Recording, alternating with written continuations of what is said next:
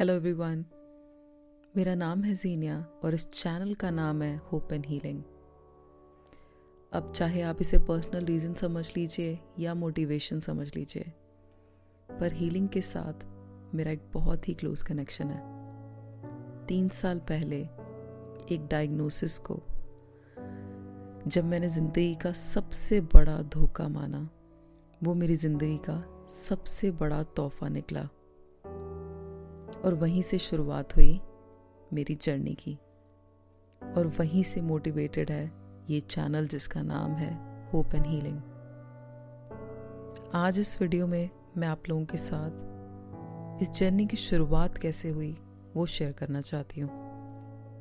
तीन साल पहले जब मुझे लूपस डायग्नोज किया गया तो जैसे कि आप समझ सकते हैं, वो दिन was not the best day of my life वो दिन किसी भी पैरामीटर से एक अच्छा दिन नहीं था। सबसे मुश्किल जो उस दिन के बारे में था, वो ये कि मैं अपने पापा के साथ हॉस्पिटल गई थी। इंसान खुद को टूटते हुए तो एक बार देख सकता है, पर अपने माँ बाप को उस उम्र में टूटते हुए, घबराते हुए देखना बहुत मुश्किल होता है। उन्हें आपके लिए हॉस्पिटल में भागते हुए देखना बहुत मुश्किल होता है। जबकि आपकी उम्र उनसे आधी भी नहीं है। ये किसी भी पेरेंट्स के लिए एक वर्स्ट नाइटमेयर होता है कि आप अपने बच्चे की सेहत के लिए हॉस्पिटल्स के चक्कर लगा रहे हैं। और वही हुआ सरकमस्टांसिस की वजह से मैं अपने हस्बैंड के साथ हॉस्पिटल नहीं जा पाई। और मुझे हॉस्पिटल अपने पापा के साथ जाना पड़ा। और मेरा डायग्नोसिस इंडिया में सरगंगा राम हॉस्पिटल में हुआ, दिल्ली में। जब डॉक्टर ने मुझे देखते ही, मेरे सिम्टम्स सुनते ही, बिना रिपोर्ट्स बिना कोई ब्लड टेस्ट किए, बता दिया था कि आपको लूपस ही है। 99 परसेंट मैं श्योर हूँ कि आपको लूपस है। तब मैंने अपने पापा का चेहरा देखा और डॉक्टर के ऑफ़िस से बाहर निकलने के बाद अपने पापा को, अपनी घबराहट को छुपाते हुए भी देखा। बट मैं अपने आप को बहुत ही ज़्यादा लकी समझती हूँ कि उस वीक मोमेंट में भी मेरे पापा ने मुझे बहुत करेज दिया। वो मुझे बार बार शायद मुझे नहीं, खुद को बार बार याद दिला रहे थे कि जीनिया के साथ कभी कुछ गलत नहीं हो सकता। उन्होंने मुझे बहुत बार उस दिन जब मैं हिम्मत हार रही थी, मुझे कहा कि सीनिया, एक दवाई ही लेने की देर है बस। और तू बिल्कुल ठीक हो जाएगी क्योंकि तेरे साथ कभी कुछ गलत हो ही नहीं सकता। अब पता नहीं वो खुद को कन्विंस करने की कोशिश कर रहे थे या मुझे, पर मैं ये ज़रूर समझ पा रही थी कि वो अपनी घबराहट को अपने शब्दों से छुपाने की कोशिश कर रहे हैं। पर अगर आप मुझसे पूछेंगे कि मुझे उस दिन कैसा महसूस हो रहा था तो मुझे बहुत ही रिलीफ महसूस हो रहा था उस दिन। अब आप समझेंगे, ये बहुत हैरानी की बात है कि तुम्हें ऑटो इम्यून कंडीशन डायग्नोज हुआ और तुम्हें रिलीफ महसूस हुआ, तुम्हें शांति महसूस हो रही थी। हाँ मुझे उस दिन बहुत शांति महसूस हो रही थी, क्योंकि जो पिछले छः आठ महीने से जिस दर्द को मैं महसूस कर रही थी और डॉक्टरों के चक्कर लगा लगा के जो मैं थक गई थी और जो डॉक्टर्स बार बार मुझे कह रहे थे कि तुम्हें कुछ नहीं है, अच्छे से खाती नहीं हो इस वजह से ये हो रहा है, तुमने जिम किया इस वजह से ये हो रहा है।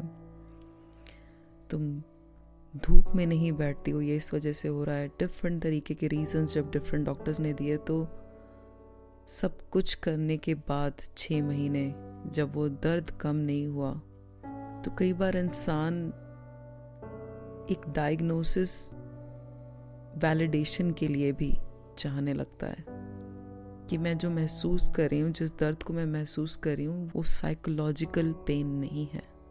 क्योंकि जब आपकी उम्र सिर्फ़ तीस साल की होती है तो कहीं ना कहीं आसपास के लोग ये भी समझने लगता है, क्योंकि ये दर्द दिखता तो है नहीं। तो आसपास के लोगों को एक बार लगता है कि बहाने बना रहे हैं, काम नहीं करना चाहते, बैठने में मज़ा आता है, या अपनी बॉडी को पतला करने के चक्कर में स्लिम होने के चक्कर में देखो इन्होंने अपनी बॉडी खराब कर लिया तो ये सब बातें,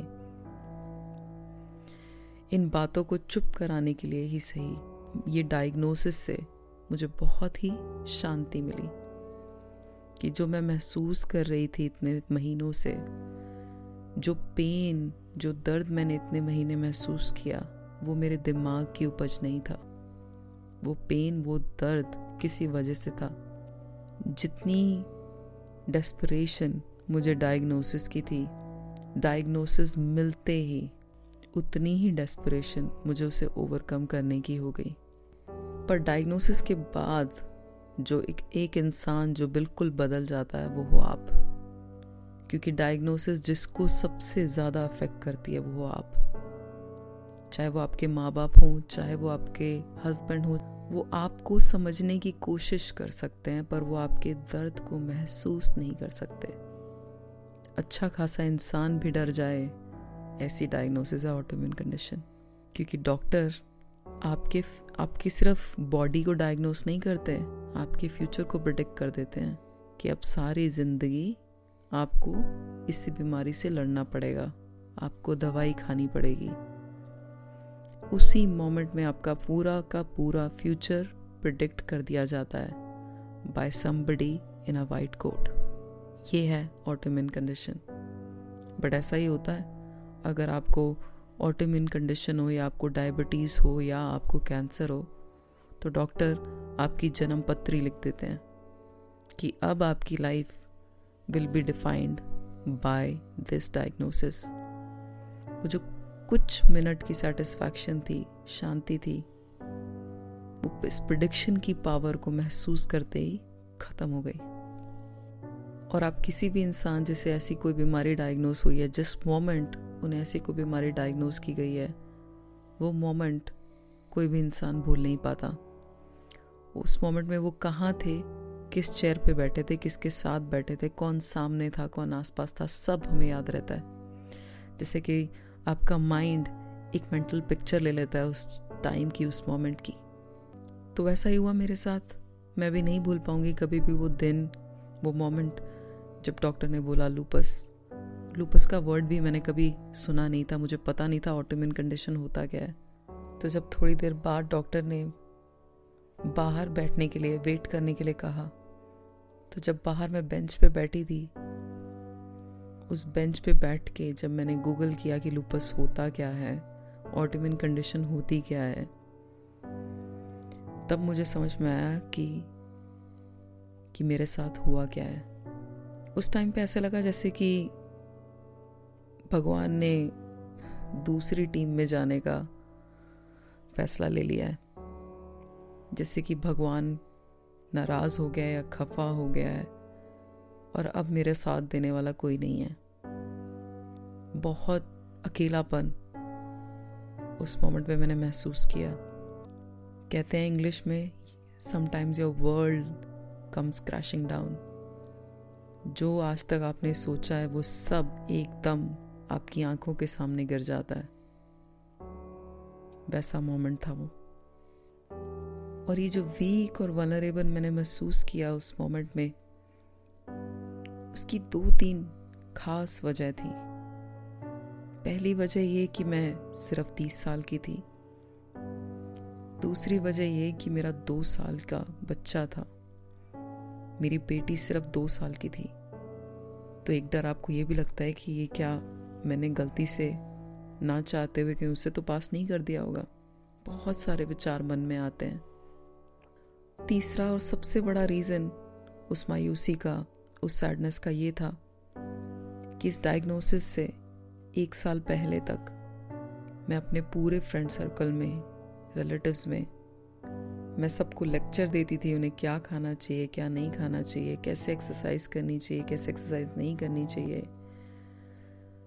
फिटनेस के बारे में सब लोग मुझसे बात करते थे। आपका जो अहंकार है ना, जो आपकी मैं है वो जब टूटती है ना, तब बहुत दुख होता है।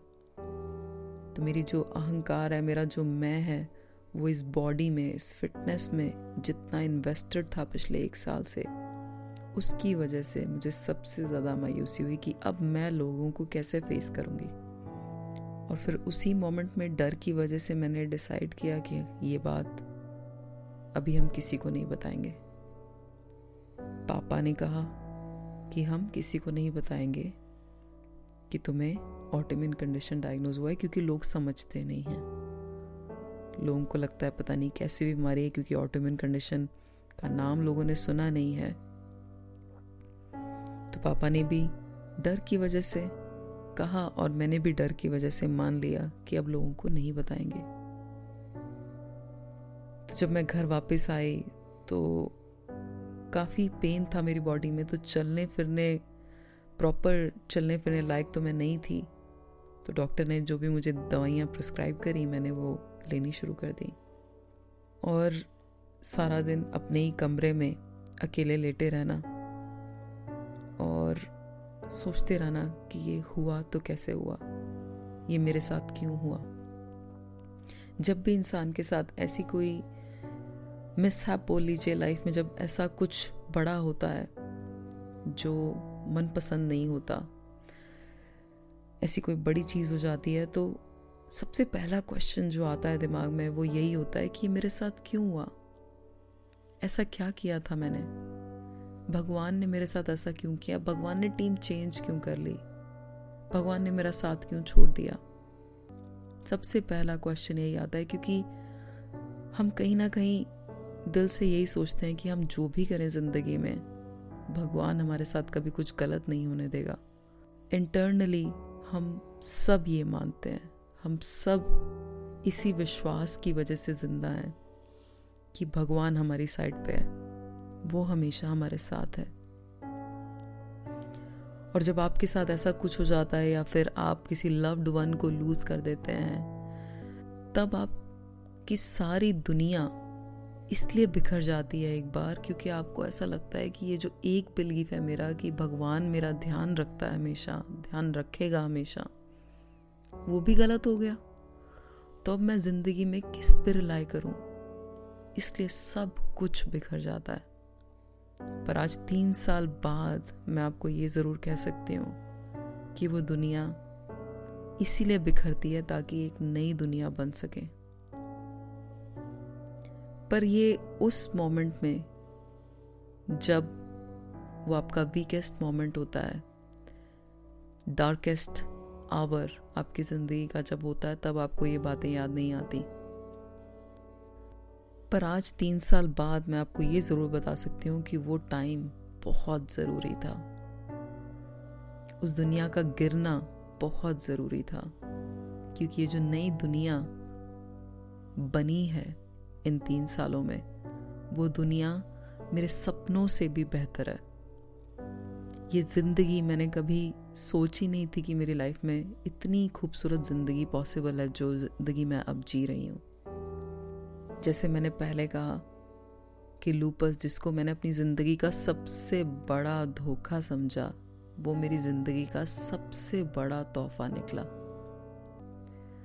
आगे आने वाले एपिसोड्स में मैं अपनी जर्नी के बारे में और भी बातें आप लोगों के साथ शेयर करूँगी। पर इस जर्नी में मैं बस जो डायग्नोसिस से रिलेटेड इमोशंस डायग्नोसिस से रिलेटेड बातें आप लोगों के साथ शेयर करना चाहती थी। क्योंकि क्या हुआ, ये बताना तो बहुत आसान है। पर क्या आपने महसूस किया? ये बताना बहुत मुश्किल है। तो मैंने क्या महसूस किया उस डायग्नोसिस के दौरान, उस डायग्नोसिस के कुछ दिन बाद वो मैं आपके साथ इस पहले एपिसोड में आप लोगों के साथ शेयर करना चाहती थी। आई होप आप लोगों को ये एपिसोड पसंद आएगा। आगे आने वाले एपिसोड्स में आप लोगों के साथ अपनी जर्नी की और पर्सनल बातें शेयर करूँगी। बट इस एपिसोड में बस इतना ही। Thank you for listening